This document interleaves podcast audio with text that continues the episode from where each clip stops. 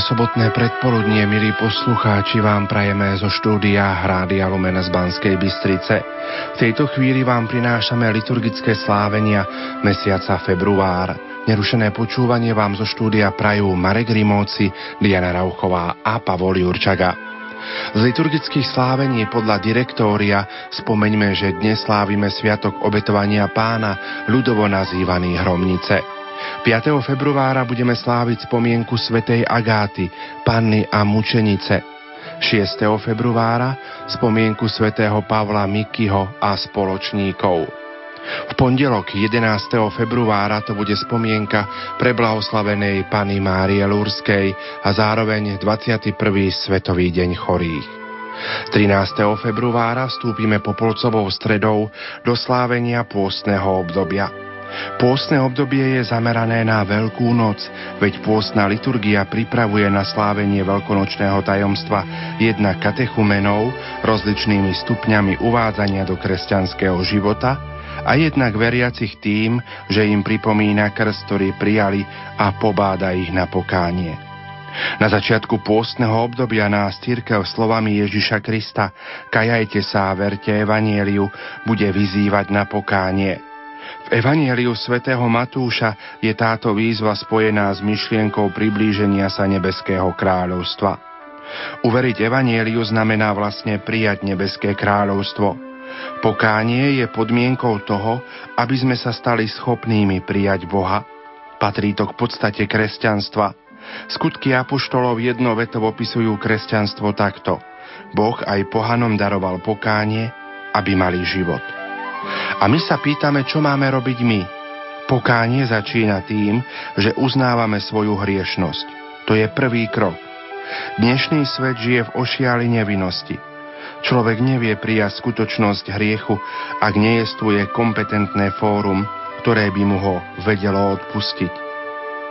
Hriech, ak nemá výhľad na odpustenie, môže iba poprieť. Riešenie prináša jedine Boh, ktorý sa k nám priblížil v Ježišovi Kristovi a v ňom nám ponúka zmierenie. Čo má teda milovaný robiť kresťan v každom čase? To treba teraz konať usilovnejšie a nábožnejšie, aby sa apoštolská ustanovizeň 40 dní naplnila pôstom, a to nie len striedmosťou jedle, ale predovšetkým, že sa zbavujeme nerestí. Spomeňme ešte, že 22. februára budeme sláviť Sviatok katedry svätého Apoštola Petra. Po pesničke sa, milí poslucháči, pozrieme na deň zasveteného života.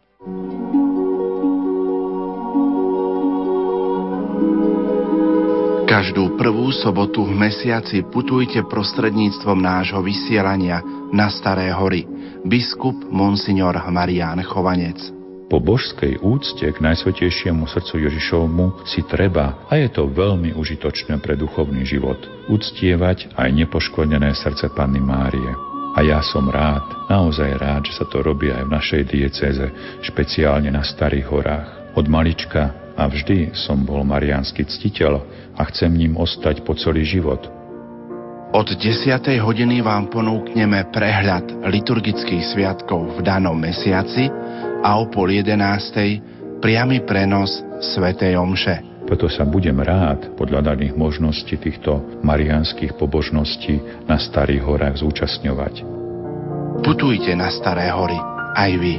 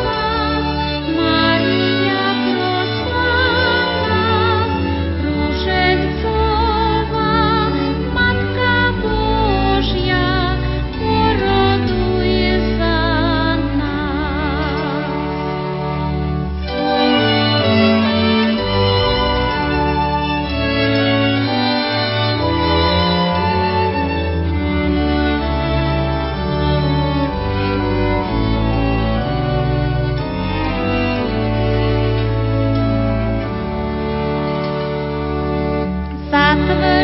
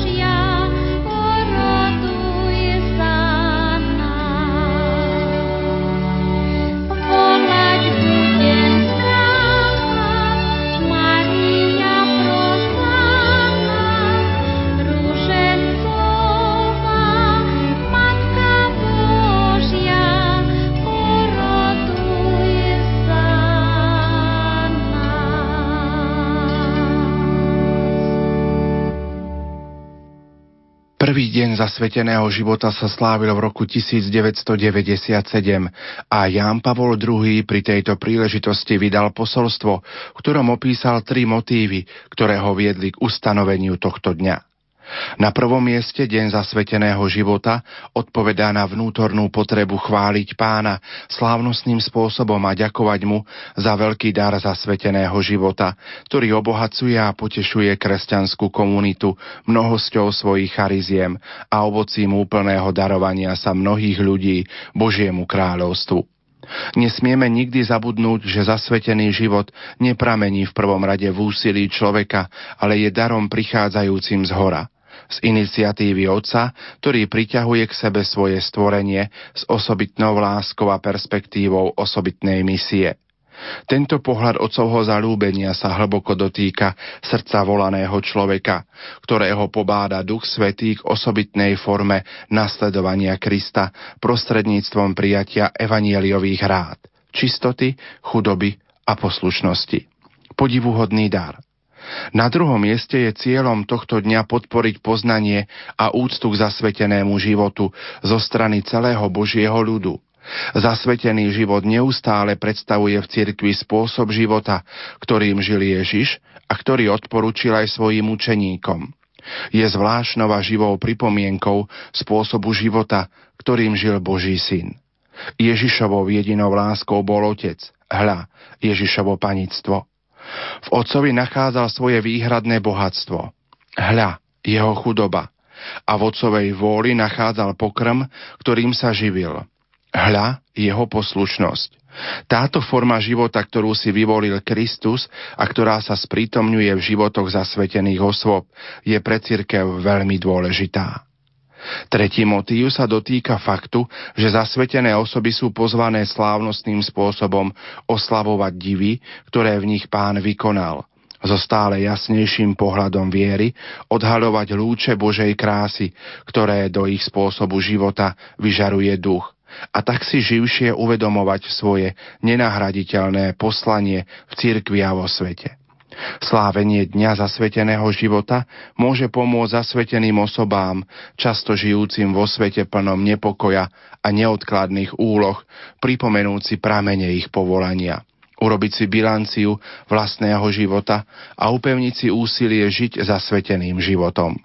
Tak budú môcť radosťou vydávať svedectvo mužom a ženám dnešných čias, nachádzajúcim sa v najrôznejších životných situáciách, že Boh je láska, ktorá je schopná naplniť srdce ľudskej osoby. Napokon je veľmi dôležité, aby sa zasvetený život stále viac prejavoval ako plný radosti a Ducha Svetého, aby napomáhal rozvoj misií, aby si získaval dôveru založenú na sile životného svedectva, pretože dnešný človek počúva radšej svetkov než učiteľov a ak počúva učiteľov, robí tak preto, že sú svetkami.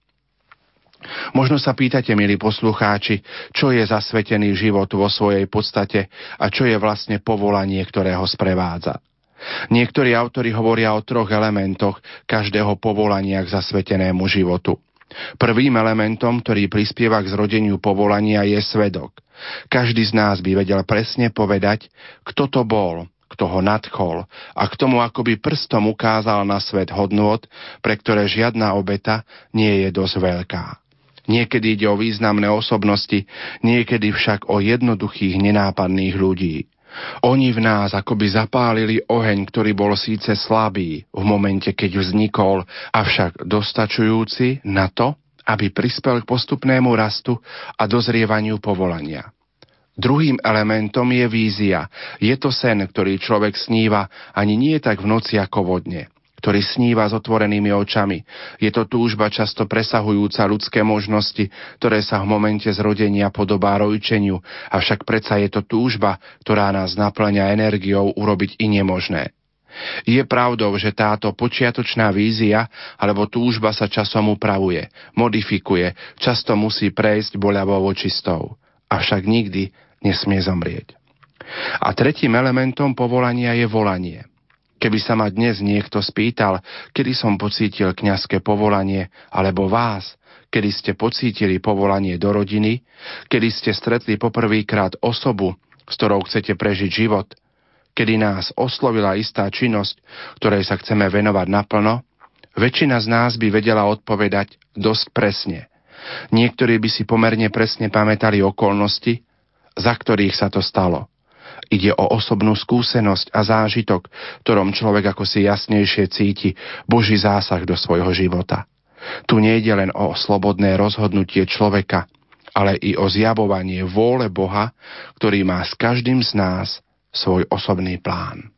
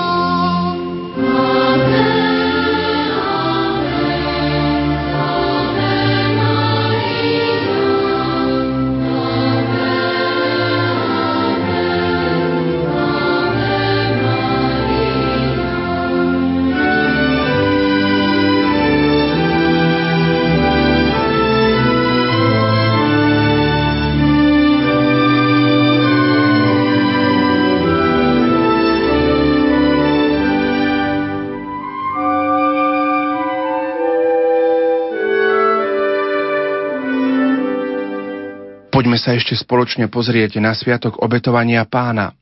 V knihe Nábožné výlevy čítame Tento sviatok sa predtým nazýval Sviatok očisťovania Pany Márie. Pavol VI o ňom hovorí. Aj sviatok 2. februára, ktorému sa vrátilo meno obetovanie pána, treba chápať, aby sa úplne porozumel jeho veľmi bohatý obsah. Ako spoločnú spomienku syna a matky, totiž ako slávenie tajomstva spásy, ktoré uskutočnil Kristus v úzkom spoločenstve s panou Máriou. Kristus, naša obeta na kríži, bol obetovaný otcovi už v náručí Pany Márie na 40. deň po narodení. Tak medzi Jeruzalemom, chrámom a Jeruzalemom Kalváriou vzniká veľmi úzke puto. Predobrazuje puto, ktoré zjednocuje prinášanie obetných darov s úkonom konsekrácie. V omši Mária je pana, ktorá prináša obetu. Svetý Bernard volá. Obetuj syna, svetá pana, prines pánovi plod svojho života. Obetuj na zmierenie za nás všetkých Bohu milú obetu. Prvý záznam o liturgickom slávení tohto sviatku máme od jeruzalemskej pútničky Silvie Etérie z konca 4. storočia. Píše, 40. deň po Epifánii sa tu slávi naozaj ako veľká slávnosť. V ten deň sa koná procesia od Anastázia a všetci kráčajú. Všetko sa koná podľa obradu s veľkou radosťou ako na Veľkú noc. Kážu všetci kňazi a vždy aj biskup a vysvetľujú to miesto Evanielia, ktorom sa hovorí ako na 40. deň. Jozef a Mária priniesli pána do chrámu a uvidel ho Simeon a prorokyňa Anna. Sviatok teda vznikol v Jeruzaleme. Gréci ho volali Hypapanté, čiže stretnutie pána so Simeónom a Annou. Sýrčania zasa pánov vstup do chrámu. V Byzantskej ríši za Justiniána I., ktorý žil v rokoch 517 až 565, sa sviatok stal slávnostným dňom pod názvom Hypapanté a slávil sa 2. februára, lebo Vianoce slávili tak ako my 25. decembra. Na začiatku 5. storočia sa podľa svätého Cyrila Aleksandrijského začína hovoriť pri obradoch sviatku aj o svetle a o sviecach. V Ríme zaviedol tento sviatok pápež Sergius I v roku 690. Neskôr sa aj slávnostne požehnávali sviece. Značili Krista, svetlo na usvietenie pohanov. Na západe bol tento sviatok skôr mariánskym sviatkom a zaužívalo sa aj pomenovanie očisťovanie Pany Márie, pretože sa Pana Mária zúčastnila na splnení obradu zákonného očistenia podľa Mojžišovho predpisu. Od roku 1960 sa aj v latinskej cirkvi vracia ráz pánovho sviatku, ako bolo stále na východe a má názov obetovanie pána. Mesiáš prichádza do svojho chrámu a stretá sa s Božím ľudom starého zákona, zastúpenom Simeónom a Annou. Títo, vedení Duchom Svetým, prišli do chrámu a ním osvietení, spoznali v malom dieťati svojho pána – a oni ho vyznali s veľkou radosťou pred všetkými. Aj my sa tento sviatok schádzame z podnetu Ducha Svetého, vstupujeme do Božieho chrámu a stretáme sa s Kristom. Spoznávame ho v eucharistickej obete pri svetom príjmaní. Jubilejný rok svätých Cyrila a Metoda prežívajme so slovami blahoslaveného Jána Pavla II., ktoré povedal 8. novembra 1981. Kríž na Kalvári, na ňom trpiaci Kristus, pod ním ťažko skúšaná a milujúca matka. To je obraz, ktorý vyší nad dejinami slovenského národa pri 1150. výročí je to výzva k vernosti tomuto dedičstvu. Platilo to v minulosti, platí to dnes. Môj drahý, zostávajte verní tomuto dedičstvu. Dedičstvo otcov zachovaj nám, Pane. Milí poslucháči, už o chvíľu vám ponúkneme priamy prenos Sv. Omše Fatimskej soboty zo Starých Hvor. 25. januára bol hosťom v Rádiu Lumen Bansko-Bystrický diecézny biskup Monsignor Marián Chovanec, ktorý o význame Fatimských sobot povedal. Kresťanstvo je od počiatku, teda od prvého storočia, veľmi úzko spojené so symbolikou dňa. Kvôli tomu, že pán Ježiš v nedelu vstal z mŕtvych, Nedela sa stala prvým a posledným dňom týždňa. Stala sa pánovým dňom. Kvôli tomu, že pán Ježiš v piatok zomrel na kríži, piatok sa stal dňom pánovej smrti a kresťanského pôstu. Kvôli tomu, že pán Ježiš vo štvrtok slávil poslednú večeru za poštolmi, počas ktorej ustanovil Eucharistiu a naše služobné kňastvo, štvrtok je kňazským dňom. A v tej súvislosti Kvôli tomu, že panna Mária sa cez svoje fiat plne odovzdala Bohu a mimoriadne sa zapojila do Božieho plánu spásy. Ako Matka Božia, už od 9. storočia jej bola zasvetená sobota, deň, ktorý v týždni časovo predchádza pánov deň, nedeľu. V roku 1917 sa v portugalskej Fatime zjavila panna Mária trom chudobným pastierikom, Františkovi, Hyacinti a Lucii. A toto zjavenie potom ovplyvnilo aj spôsob slávenia marianských sobôd. 13. júna 1917 Pana Mária vo Fatime povedala takto. Ježiš chce zaviesť vo svete úctu k môjmu nepoškvrnenému srdcu. Kto ju príjme, tomu sľubuje spásu. A tieto duše budú milované Bohom ako kvety, ktoré tam položím, aby ozdobili jeho trón. Na tomto základe sa neskôr vyvinula spiritualita fatimských sobôd a od roku 1925 aj prax pobožnosti piatich prvých sobôd v mesiaci. Základnými prvkami marianskej pobožnosti sú svetá spoveď, sveté príjmanie a modlitba svätého Ruženca spojená s rozjímaním. V roku 1930 sestra Lucia vyhlásila, že 5 sobôd, ktoré tvoria túto pobožnosť k úcte nepoškodeného srdca Panny Márie. 5 a nie viac, ani menej, je odôvodnené piatimi najčastejšími urážkami voči Panne Márii, voči Matke Božej. Táto pobožnosť sa časom modifikovala, ale jej jadro ostalo nezmenené. Po božskej úcte k Najsvetejšiemu srdcu Ježišovmu si treba, a je to veľmi užitočné pre duchovný život, uctievať aj nepoškodené srdce Panny Márie. Tak to robia veriaci na celom svete. A ja som rád, naozaj rád, že sa to robí aj v našej diecéze, špeciálne na Starých horách. Od malička a vždy som bol mariánsky ctiteľ a chcem ním ostať po celý život. Preto sa budem rád podľa daných možností týchto mariánskych pobožností na Starých horách zúčastňovať.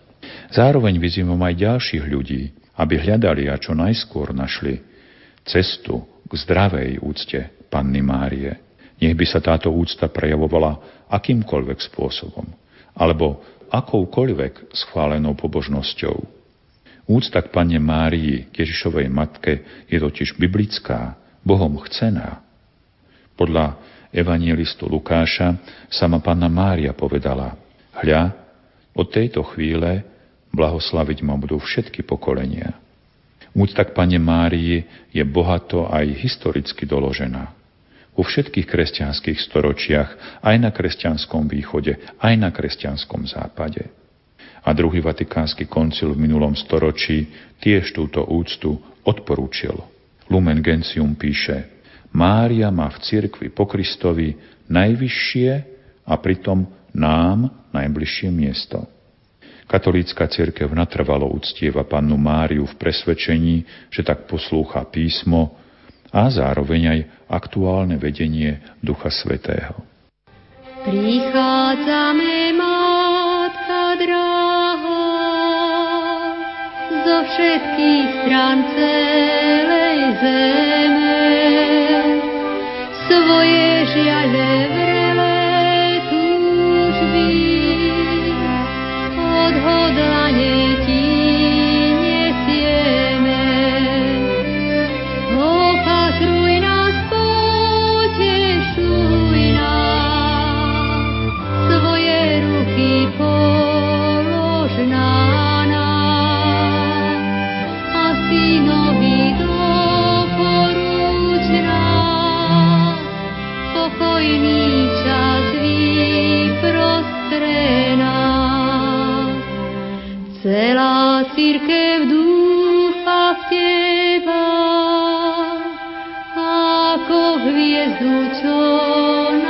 vrele nový dom.